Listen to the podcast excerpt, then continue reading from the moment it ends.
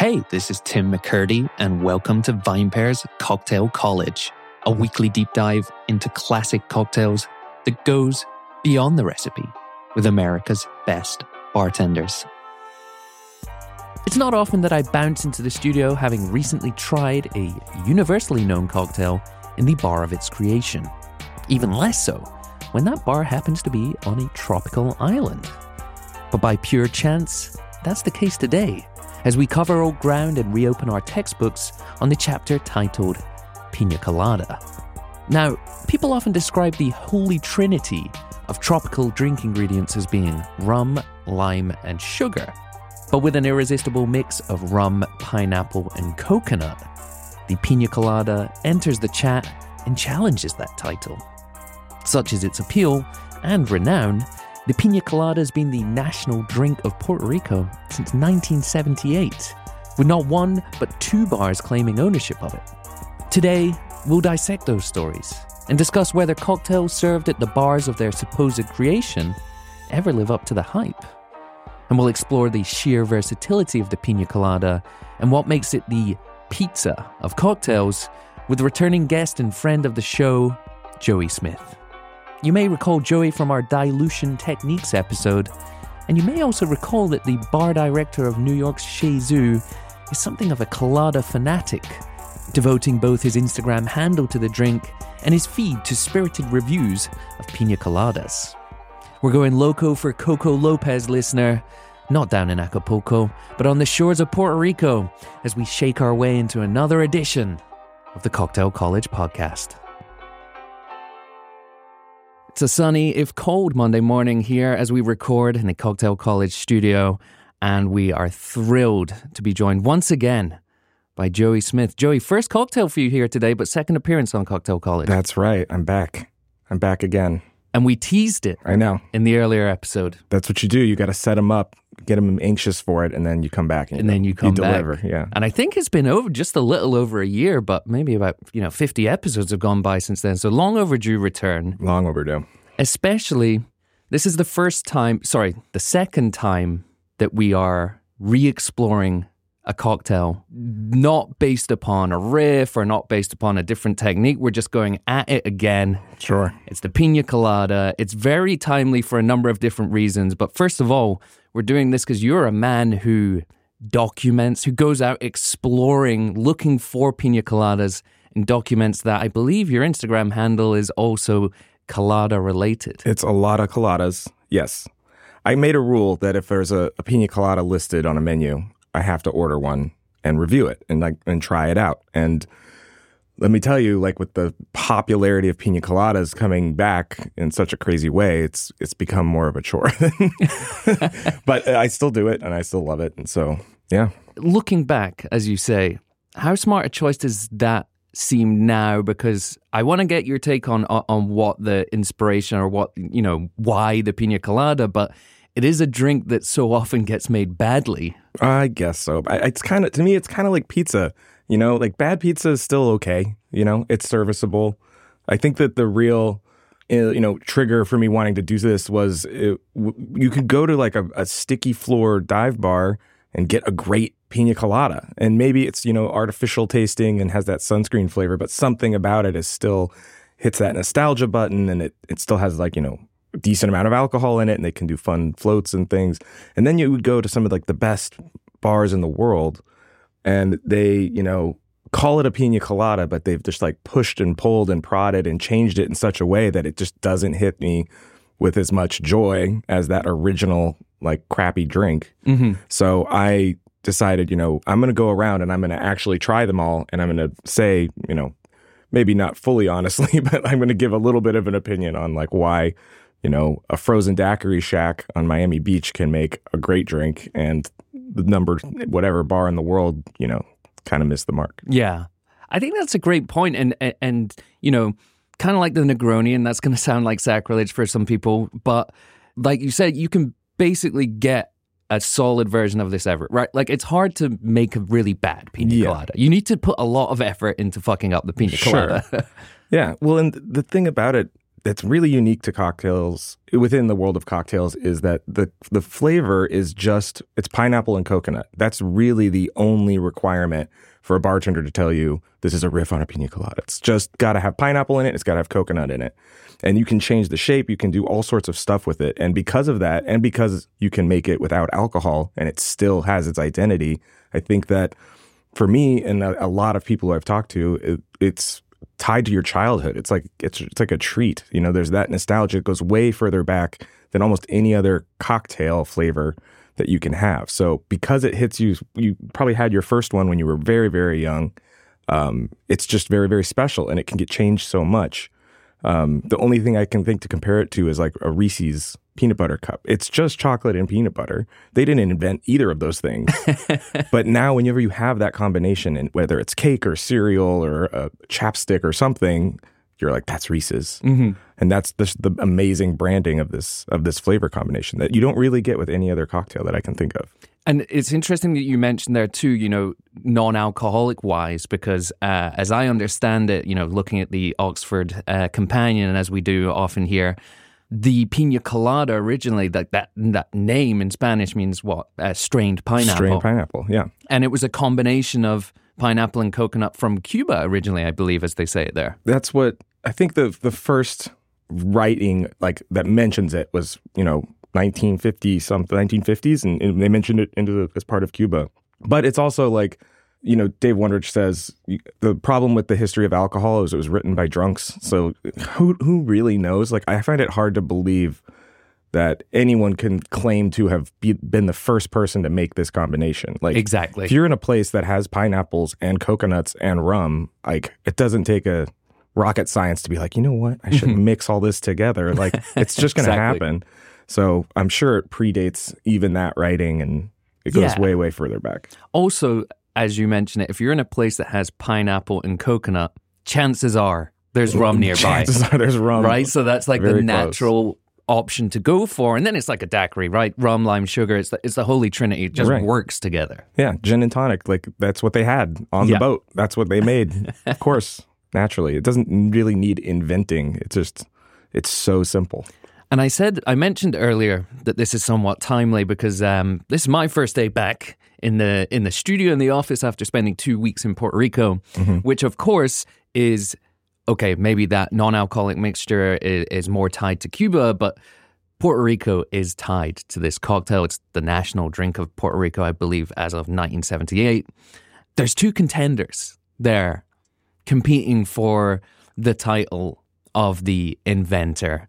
Um, I'm going to share some of my experiences in a second, but can you tell us a little bit about that and also like which theory do you subscribe to? I think the famous one is the Caribe, right? The hotel. Mm-hmm. They were the er, they were published in it was, sorry, it was like 1953, I think. Um, bartender named Monchito won a contest and they claim to have invented it. And I haven't been, but I've seen photos on the internet of like this whole museum like wall like kind of thing and um, they were recognized by the government as kind of a celebration of, hey, you guys did it.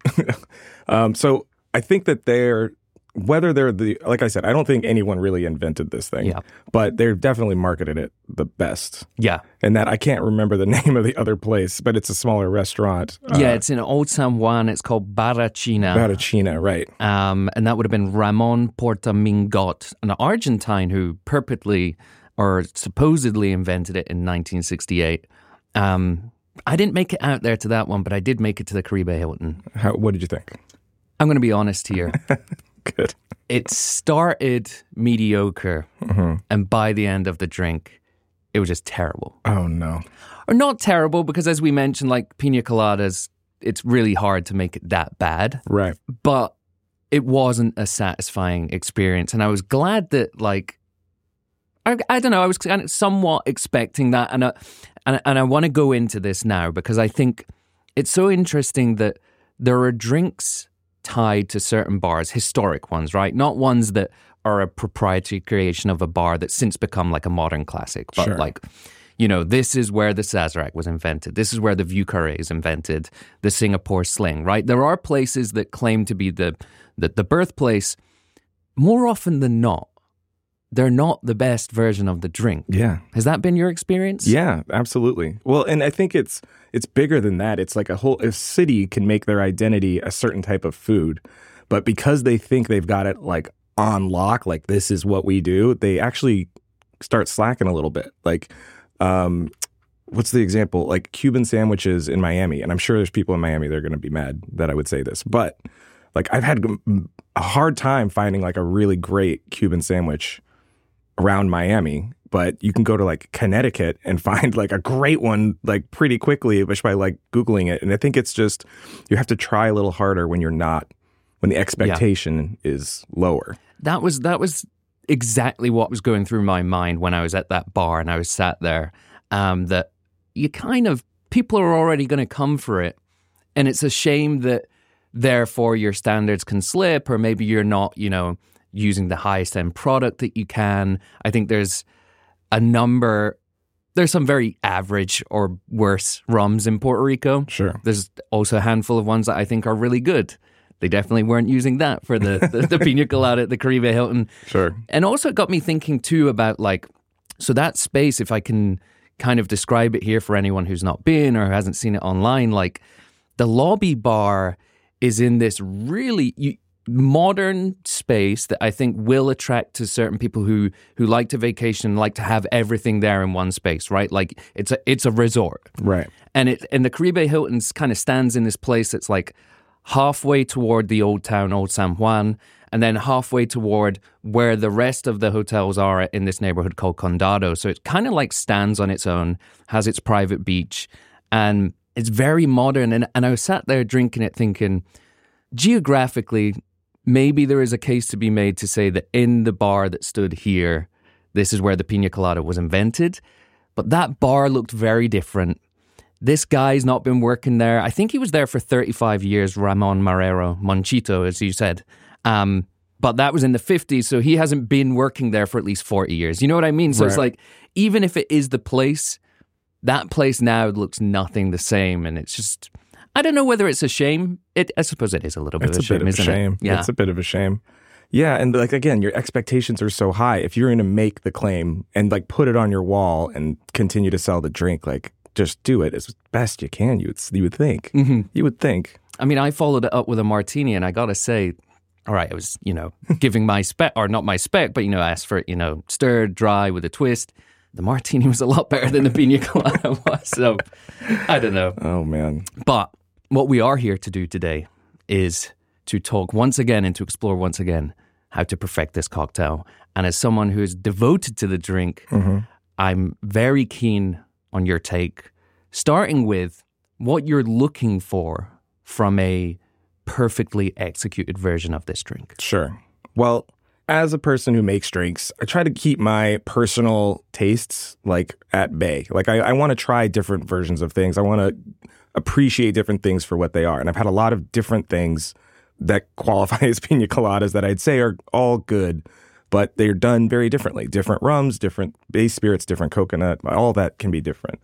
Um, what I'm really looking for is, and uh, also I should say, like my rating system is completely indiscernible. Like it's all I just pick emojis and I put them in there. So this is not a numbered thing. Not even not close. a scale. It's really more of a mood that I'm trying to set with the rating system. So you know, um, I'm really looking for like an overall experience, and I, I try not to.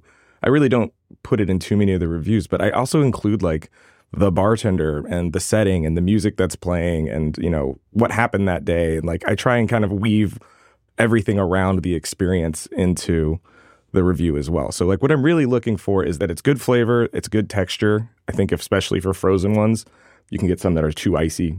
I like interesting blends of spirit and uh, really just the, the the experience around it, like what's going on that mm-hmm. day that allowed me to finally have a pina colada. Like that's what I'm really going for. It's, I mean, speak about music. We did a bit of a deeper dive into it in the previous uh, exploration of the Pina Coladas, but I just want to say again, Escape, all, time, maybe mm-hmm. a top 10 song for me of all time. It's, uh, it's, it, it's, it's a baffling one when you start to dissect the lyrics, but it's, it's a great tune. Yes, like 100%. I totally get it.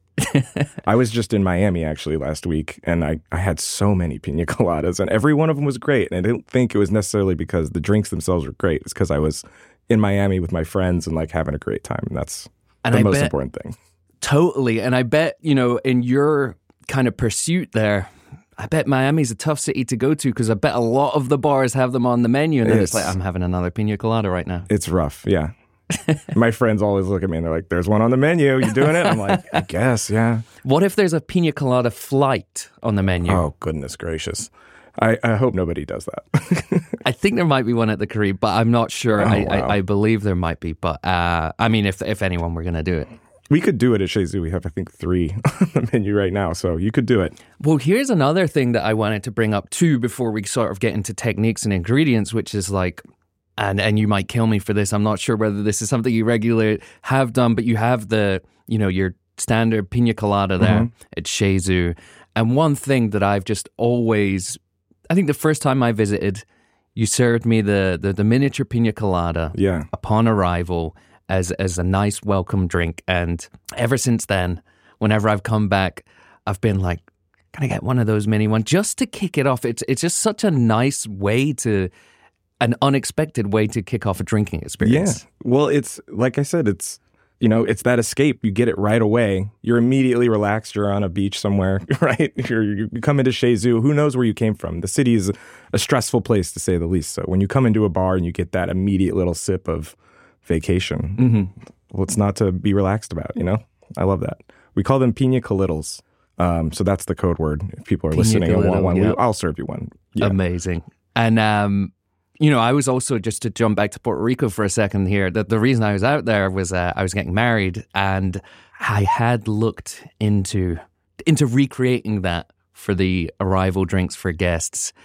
The frozen machine was going to cost a little bit too much money for just a little small pina colada upon arrival. Sure. Um, but I'd hoped to do that. Yeah. But uh, it is the best way to just kick off an experience. Yeah. I actually just got engaged this summer and we're definitely going to have tiny pina coladas. Well, That'll be our number one expense. I'm sure. You as well. You as well. Thank you, thank you. Um, I was also during that experience having that bad pina colada.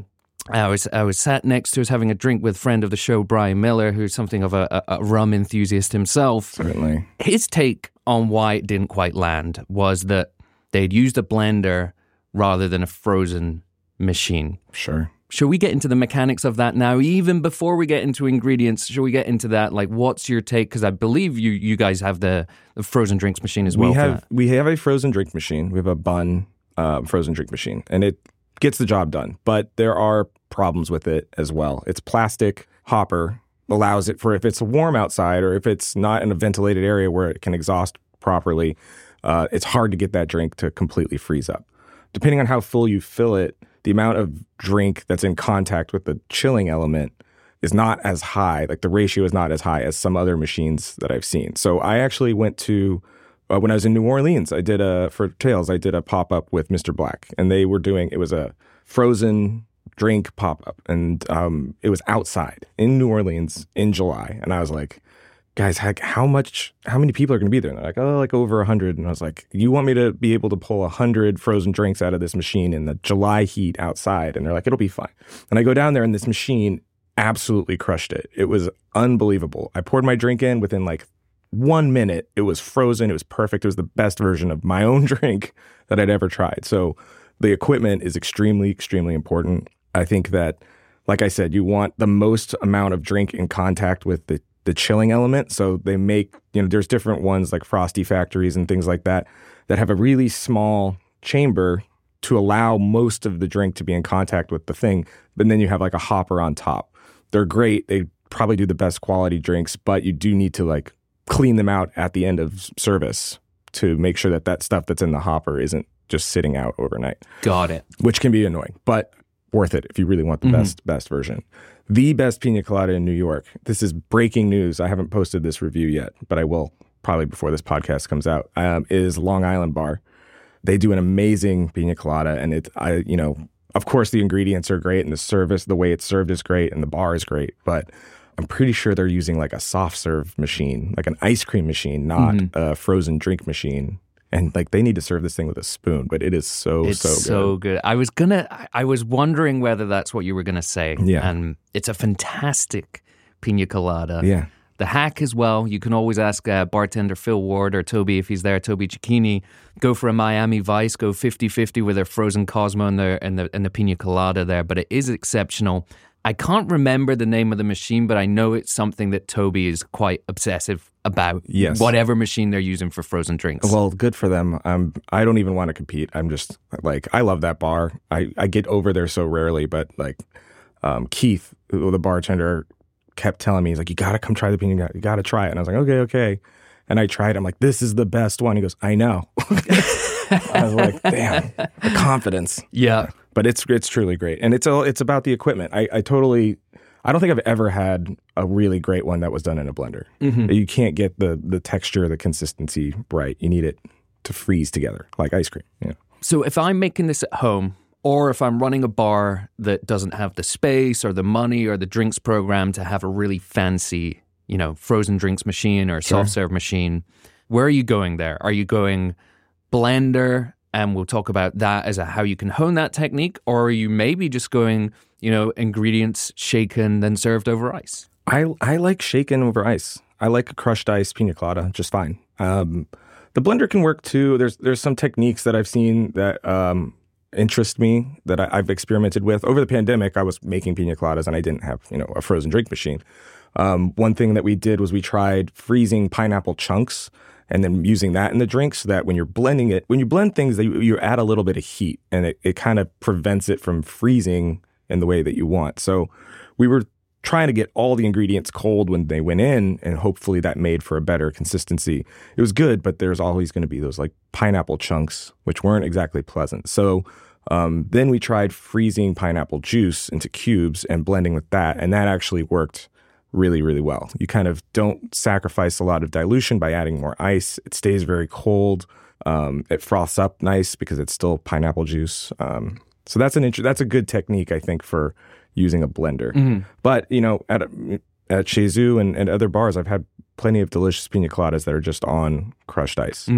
I think that that's a totally reasonable serve. I mean, we're drinking one now. We're, we are even drinking, it. and it's delicious. And Cheers, by the a, way. on a large rock. Yeah, cheers. This is on a large rock. It's absolutely fantastic. It's Mm-hmm. made slightly differently in terms of the base spirit. We might get into that when we, we talk about recipes in a little bit. Sure. Um, I think one final note there on, you know, frozen and blending or whatnot versus non, to your point about pineapple juice, right? Like you need to up the sweetness when you're serving frozen cocktails, right? So Yes. obviously pineapple juice is going to be a better candidate than fresh pineapple that's been frozen. right. But yeah, that's just something else to add into the equation, right? Like even if you have your spec dialed down, not frozen, it might suck when you blend it with ice. Yeah, that's true. That's absolutely true.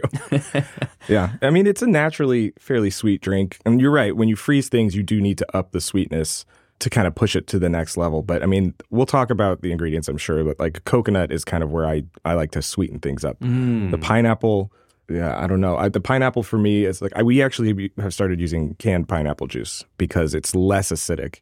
Um, it's muted a little bit. And when you're freezing something, the acidity can get amplified where the sweetness can get killed a little bit. So we wanted something that's a little less. Like a like a Dole, maybe. We'll, Yeah. we'll get into that. Yeah, exactly. But let's, you know, speaking of ingredients, let's dive in. Let's go with base spirits number number one. And I've just put spirits down here because, um, if I recall correctly, I think in the version of this that we did with Ivy, she went for rum and cachaça, which you can argue is you know type of rum, but definitely a very different profile to something like a Puerto Rican rum. Sure. You have multiple variations of it, so. I'm handing the baton over to you here. Considerations when when going with spirits, maybe starting with rum. Rum. Okay, well, I'm going to talk about from the context of my frozen pina colada. That to me is my classic. It's my signature one. We started with a white rum, and we were doing that for a little bit, and then we switched to a slightly aged rum. So right now we're using uh, Bacardi Ocho uh, as the base, um, and then we accent that with um, Cruzan Blackstrap. And it's because I think I want this pina colada. There's there's like those ones that you get in the swim up bar that's just bright white with the neon cherry, and I think that's like the classic. And I love those; they're great. Um, I wanted ours to skew a little darker, a little more toasty, a little more like unctuous. just to have a little bit more depth, I guess, of flavor. And so that's why we're going with a little bit of age on the rum. And then the blackstrap, like molasses, kind of really, really weights things down a little bit. So like a little seasoning almost there. Yeah, exactly. Um, I've had plenty. I had one last night at Paradise Lost, which is a brand new bar. It opened like three days ago. Um, and they're using, you know, heavy handed Jamaican rum, I think, in there, which I've had a plenty that have that in it. And that's great if you love Jamaican rum. Um, there's nothing wrong with that. I've had Kind of maybe need to, to to inform the guests on that one though as well, especially if people aren't really like into main, you know, aren't cocktail nerds and you like let Sure, people know this is made with a slightly different rum. Like, Yeah, rum is a very diverse category, and it's usually, uh, not always, but usually um, regional. Like different regions, based on their histories, have produced rum in different ways. Uh, Jamaican rum uses a system similar to like sour mash whiskey or sourdough bread, where they recycle the end of the distillate. So after they've distilled rum, they take what was like kind of left and they throw it in with the newly fermenting batches, and they they're kind of always backsplashing things, and it creates uh, opportunities for fermentation to produce even more flavors, what we call like secondary or tertiary um, flavors, and it it it's really funky. It tastes really funky. Um, they, I believe the the term is hogo is is what the flavor is.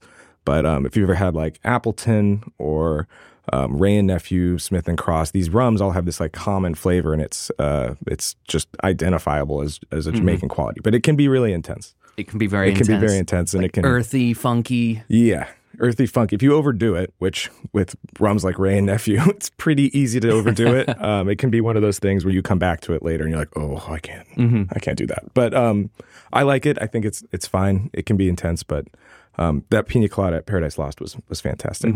Interesting to see you're taking the kind of uh, classic, you know, uh, tropical drinks or tiki approach there, where you're like, look, we're we're we're looking to create our own profile using different different styles of rum. What one can't do, three can, or you know, Sure. the classic approach there. What if we were to instead dive into a different spirit style altogether? What where would your thinking go, and what do you think is a good match for for coconut and pineapple? So the one we're drinking now uses arak, which is um, made. This one is made in Lebanon, and it's kind of an anisette, anise flavored spirit, similar to ouzo or even absinthe. Um, I love this combination. I think that the anise and the coconut play really, really nicely together. Um, one of the more, or I don't know if it's necessarily popular. I'm trying to think of other examples, but uh, one of my favorite affinities also is uh, coconut and coffee. Um, so playing with spirits that have that kind of coffee esque, or playing with spirits that kind of would also fit that bill, um, work really nicely. So I've had you know cognac in pina coladas that was really great, and they kind of tied it all together by the addition of a little bit of um, coffee. It was really really nice. That sounds incredible. Yeah, but I mean, you can kind of use almost anything. The, the the like I said, the coconut and the pineapple is really the only requirement, and you can kind of steer it in a lot of different directions. But um, like I said, you know, cachaça is like a good cousin of rum. Cognac's a good one. I've had them with uh, Fernet and Amaros that are really really nice. wow. Yeah, you can go a lot of different ways. that I think that speaks again to your original point that like just pineapple and coconut being this incredible combination, it's so robust. It'll basically support anything. Like you're you're mentioning um, arak for this, then I'm like, what would an aquavit pina colada taste yeah, like? definitely. We could try that. Then we could try that. That could get a bit. Maybe the only one you don't want to use really is kind of vodka because it's basically just kind of pointless. Yeah, there's a name for it too, isn't there? There's a, a vodka pina colada, a chichi or something. Is that what that is? Yeah, It's a new one to me. It's a new one. Uh, there's also the champagne pina colada, the champagne colada created by the legendary Chris Moore. hmm If you ever get a chance to try one of those, hmm who knew? It could be And then I guess the other the other variation as well that we have covered on this, uh, Eric Castro's Pina Verde, Mhm. green chartreuse, obviously uh, a little bit harder to come across these days. Sure, sure. I don't Incredible Know. drink. I've been stashing it for a while. I'm, not running out. Did you predict the chartreuse shortage? yeah, maybe, maybe a little. Did you, or, or has your stocking up played into that? Uh, yes, definitely. Uh, definitely. Interesting.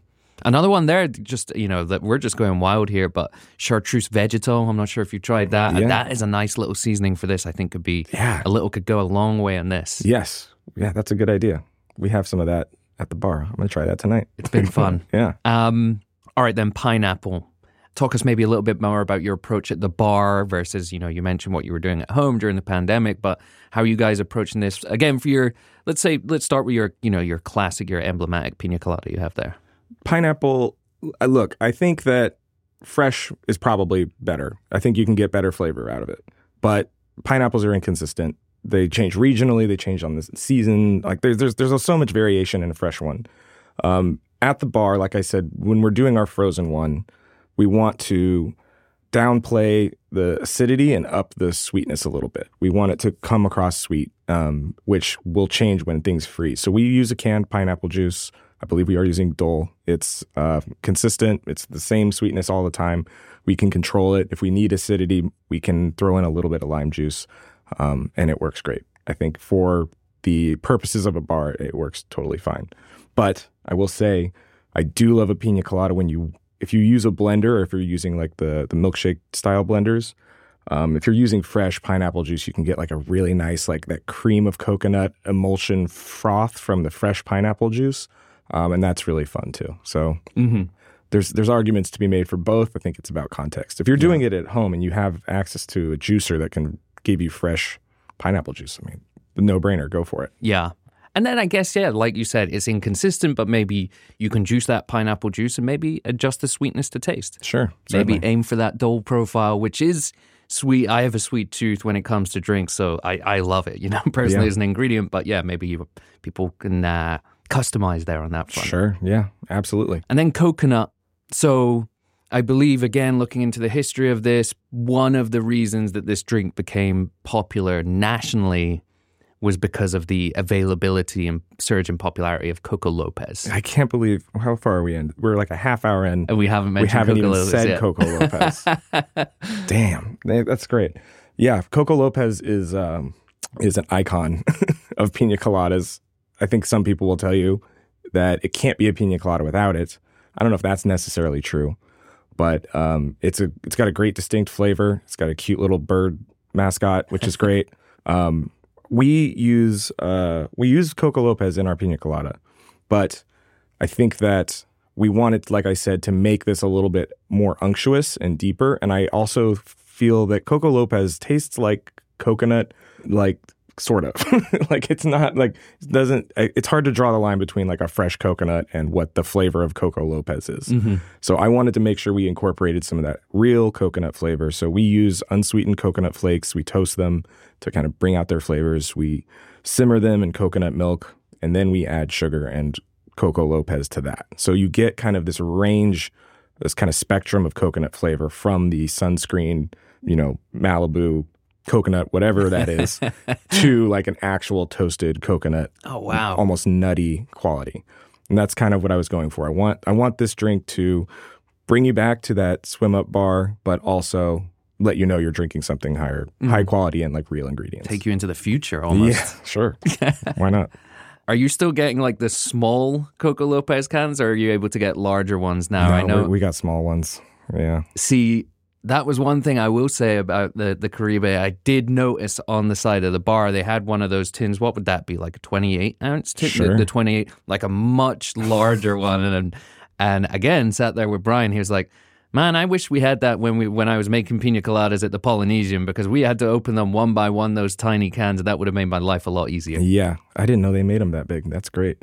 Maybe, Maybe look it's into that. exclusive to Puerto Rico. That thing. It might be. I do hate opening the Coco Lopez can. It's it's because it it like solidifies. It kind of becomes this like hockey puck of whatever, and then the syrup around it, and it's just always messy. I've Yeah. never done it clean. It's So- an annoying job that one. Someone filmed me making cocktails the other day, and I had to open the can on camera, and I was just it was it was very laughable how messy it is. Oh, that's uh, yeah, that's a tough one. I love that though that the your your mix that you're going there with the with the toast. I mean, to, coconut flakes. By the way, this is a sidebar, but just whether you're in in the kitchen, what a great ingredient. I like to Yeah, finish a curry with that as a little uh, garnish on there. It's phenomenal. it's a great smell too. When we're making the coconut syrup, like the whole kitchen is like vibing on that I love it. Oh, I would. I, I got to get myself down there one time when you're making a batch because Sure. I, I got to smell that. It sounds amazing. Sure, sure. You can make it. I don't. I don't want to make it anymore. You can do it. I'll come in. I'll, I'll do a shift. yeah, why not? Um, any other ingredients I have down here? Any any other ways in which you know, depending on you know which version of this you have on the menu, but is there anything else where you're like, hey, this is an ingredient that more often than not, if you add this, it's going to improve your pina colada without taking you too far from the, the essence of what the drink should be. Yeah, I think um, I'll say salt, saline or salt is a nice addition to pina coladas. Um, I guess depending on how you're preparing it. Right? I know, like I think La Factoria uses salt and like a little bit in theirs, um, and that's very nice. I think that if you're going to do this as a bartender and you're going to add flavors or like or like mull it around, I, I I'll say it again. Coffee and coconut is like a very amazing combination. Um, I just had one at Sweet Liberty that was really really great. Down there in Miami. Yeah. And then uh, the last thing I'll talk about is like garnish and glassware and like how you serve it. My favorite way to get it is in a hurricane glass. I don't know why. I think that's probably the first one I ever had was in a hurricane glass. And that's why that's true to me. But like, you know, serving it in a whole coconut is super fun. Serving it in a Coco Lopez can is super fun. Like my friends at Jungle and Boulder do that. And I think they're getting creative with how you're serving it is uh, important to it as well. So don't forget that ingredient. And don't forget to play that song, Escape. Escape. You gotta. Um, so glad that they did change. I believe the original lyrics. We've spoken about this before. I speak. It's this is kind of the the one thing that I tell people at parties. You know what I mean? You know the one fact you have. The original line in that song was going to be Humphrey Bogart rather than Pina Colada, which I don't even know how it works for the cadence, but the world is better off that he ended up going with. We'd with be Pina sitting Colada. here talking about Humphrey Bogart instead of pina coladas today. I'm glad they chose pina coladas. glad they changed it. One final ingredient, you did touch upon it, but I wanted to ask about, as I assumed maybe it might have become more of a common thing in, in you know, higher end cocktail bars or whatnot, or pe- focus drinks programs, which would be citrus. Citrus. Do you think that, that that lime, it's purely depending on your approach to coconut and pineapple, like whether or not you're bringing in a citrus element, to, a different citrus element, of course? Yeah, I think you know bars have different palates, and you can tell by drinking their drinks. Like, oh, these these are all a little sweet, or these are all super dry. I think that that's really up to the bar to decide. Um, so I do skew. My palate does skew a little sweet, I would say, um, and I do add a little bit of lime juice to pretty much all my colada variations because I do like to try and balance myself for making things too sweet. But um, yeah, lime juice is uh, definitely allowed, if not you know required. Um, one other thing is cream. I th- I've heard some debate about putting dairy in pina coladas. I think it can make it great. I think that the original, one of the original recipes in Puerto Rico uses cream in theirs. However, in today's day and age, with a lot of dairy-free um, preferences, I think a lot more so than maybe you know ten years ago. Um, it can be a little tricky if you're doing a big batched drink and you want to put some cream in it. You might be excluding some people, but Yeah. it can be delicious. I'm glad you brought that up as well. I do believe as well, you know, sat there having that colada. I believe that was Brian Miller's comment too. Is like, I don't think they're using any cream in this. And I think that that's what he did for his spec. I don't want to quote him on that, but Yeah. certainly the first time that I'd thought about it or come across that as a concept in the drink. Yeah, I had his when the Polynesian was around, but I don't think I was reviewing pina coladas at the time, so kind of missed the shot. Maybe I'll find a way to get one from it. yeah, that definitely we got to we got to try his. But um, all right, why don't you talk us through now the preparation of the? Let's go with your classic. Or which actually, which colada would you like to choose for for today's when we're examining recipes and build? Recipes and build. I mean, let's do the the Avalada colada, the the frozen one. To me, that's like the classic one. Um, yeah, let me hold on. I can get the recipe. If we want to be exact, I will share this recipe. It's uh, up to you whether you want to share it, I guess I can. or you can go with a, a simplified version. I want to spread pina coladas to the world. I need to share this recipe. Um, and just while you're looking at this, I want to just say that we shouldn't feel embarrassed to enjoy sweet drinks, right? you know what I mean? Like, there is that pursuit of balance that I think has taken drinks that sometimes have to be or should be sweet right. into a different place because we're always trying to find that like bite point, that perfect balance. And the fact of the matter is that some drinks are just supposed to be sweet. Some drinks are supposed to be sweet. Yeah, no, I agree. I agree. I, I think there is a line.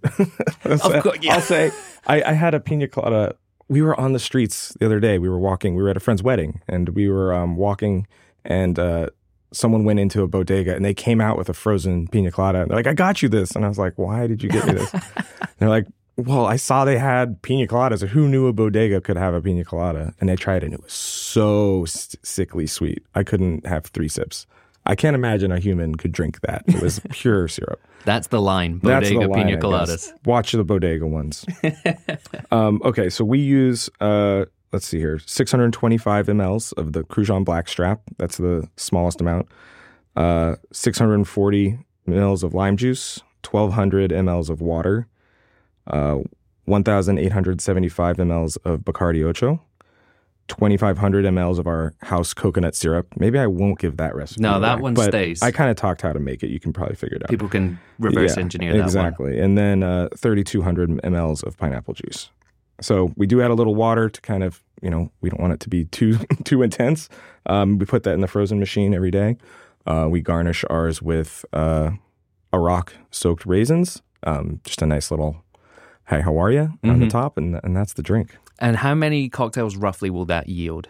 Oh man, uh, depends if we're serving the full size or the teeny peenies, as we call them as well. Mm-hmm. Um, I, I actually, I honestly have no idea. we we do a lot of the small ones, so it's it's tough It's to kind of add them up. But yeah, how, how many there are? Well, that's the thing. You probably a drink that you're unless you're going with the shaken served over ice approach, you should never be making just one of anyway. Right.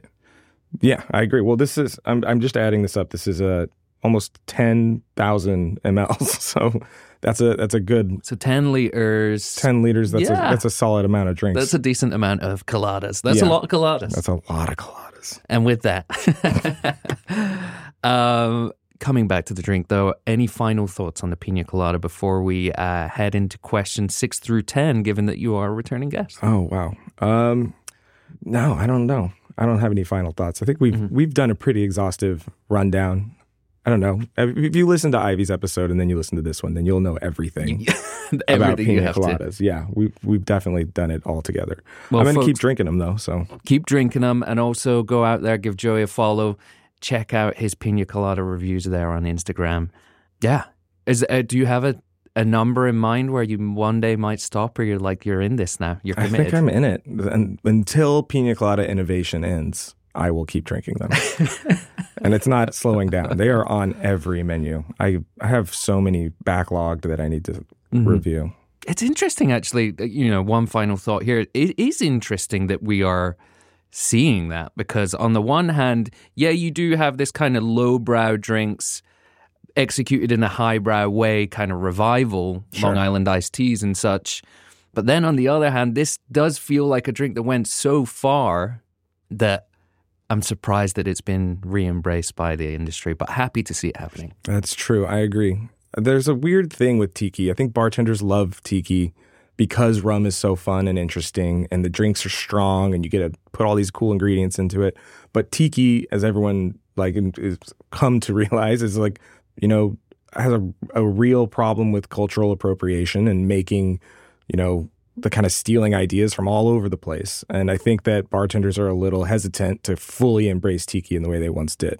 However, the bars that we all operate now do owe a lot to that world and how it inspired us and how it makes trying drinks interesting and fun and not pretentious mm-hmm. and and an experience that can be laughed at and and not taken so seriously. And I think the pina colada embodies that really Yeah. nicely. You know, this is a drink that, like I said, it's a famous, simple flavor combination that we can take as this is still fun, this is still interesting, and I can still throw, you know, green chartreuse in it if I want to, Yeah. and, and and have a good time as a bartender. So Yeah, and I think there are, you know, there are very real conversations that have been had and to be had about that as, you know, all the exterior, everything outside of the glass when it comes to tiki, but when it comes to purely looking what's inside the glass and just drinks on their own, I'm not even talking about serving vessels, those drinks oftentimes still hold up and and they're often among the most imaginative creations that are out there, right? So yeah, um, inside the glass, I think it's safe to say,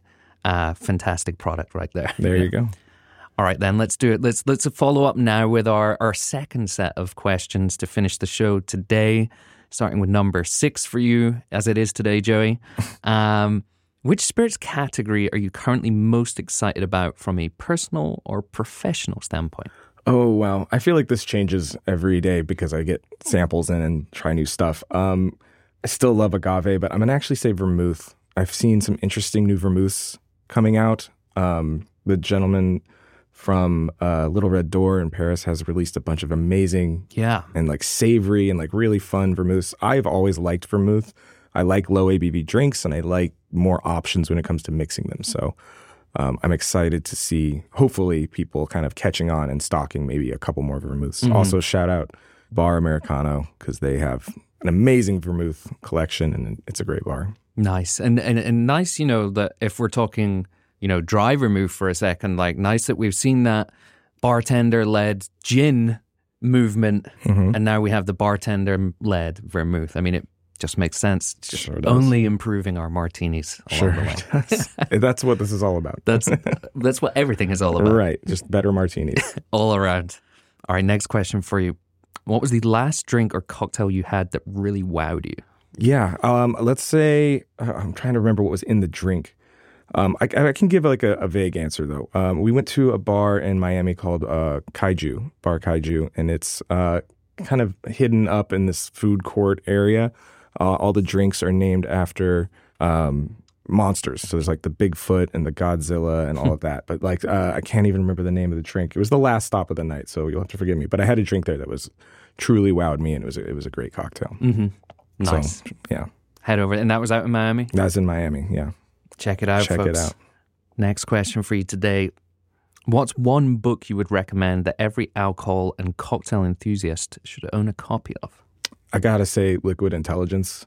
That was the book that like set me in the direction that I went, and kind of it really breaks it down in a way. It's more like a textbook. It, it breaks it down in a more um, general way, as opposed to just spitting recipes at you.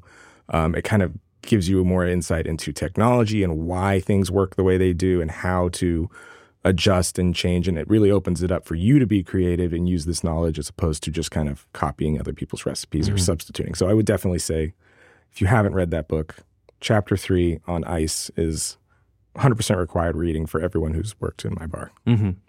I love it. And, you know, not to put ourselves up there with the, the, the great Dave Arnold here, but that's kind of what we've always been about here at Cocktail College. That same philosophy of like, mm-hmm. rather than knowing a recipe, you got to understand why the recipe works, right? And, and so, like, that whole approach to just a textbook, understanding why. That's how you really master things, right? And then you can- 100%. And you can go wild on the specs. Exactly. Exactly. All right, penultimate question for you.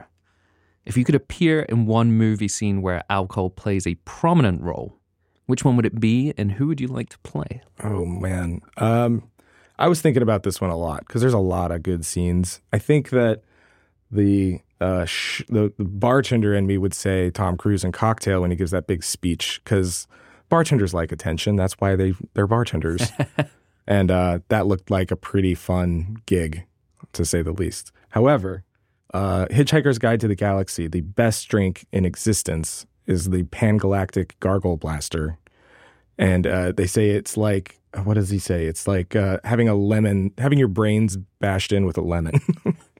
uh, so I think I would be interested in being in that scene and being uh, the president of the universe or whatever his name is Well, I like that. I like that you have one that is truly bar focused and one that is. Uh, out there. I want to try that drink. It there. sounds good. all right, final question for you here today. Which modern classic cocktail do you believe is deserving of more recognition than it gets? um, modern classic, probably the right hand. I'll say. I think if that qualifies, that's fairly modern. Uh, it's it's Yeah. it's a new one to me, It's so it definitely one, yeah. qualifies. Tell us about this drink. It's a it's a so it's originally a milk and honey drink. It's a um, rum Negroni with uh, mole bitters is I think the original recipe. Um, we do a version of it with um, more blackstrap, and we use like some spicy, real spicy tincture in it, and I like it. I think it just has a lot of depth. I think the again rums can be a lot you know varied, but if you use a nice dark rum um, with that Campari and the sweet vermouth, and kind of add that mole quality, however you want to add it, it it's um, it's a winning combination. I think one of these days we need to do an episode that's kind of like ingredients that changed the bar world and or the modern bar world. Sure. And you got to put mole bitters up there, right? Like, you know, when that comes in and then people just start experimenting, especially at bars like that, and then it, you suddenly you see an era where every drink had like either Saint Germain or mole bitters. There's, you know, there's Yeah. there's a handful of other ones out there, but yeah. That's a good idea for an episode. Yeah, we used to call Saint Germain bartender ketchup because every bartender was just putting it in everything. it was so easy. And it's mm. impossible to hate. It's just delicious. yeah, what's wrong with nothing wrong with it? All right, my friend. Well, listen, thank you so much for joining us again today. Sure. It was promised a long time ago. We have fulfilled that promise. Yes. And you've arrived in the studio with pina coladas, no less. So, Joey, thank you so much for joining us Thank again. you for having me, Tim. And if you have more questions, 10 through 16 or whatever next time, 11 through 15 11 coming through at you next for the for the three-peat. yes, let's do it again. Cheers. Cheers. Thanks for listening to the Cocktail College podcast. If you enjoy listening to the show anywhere near as much as we enjoy making it, go ahead and hit subscribe and please leave a rating or review wherever you get your podcasts, whether that's Apple, Spotify, or Stitcher. And please tell your friends. Now for the credits. Cocktail College is recorded in New York City and produced by myself and Darby Cicci, who also composed our awesome theme music. Just give that a listen. I also want to give a huge shout out to everyone on the VinePair team, especially co founders Adam Teeter and Josh Malin, editor in chief Joanna Sciarrino, and art director Danielle Grinberg, who designed our killer logo. Finally, thank you, listener, for making it this far and for giving this whole thing a purpose. Until next time.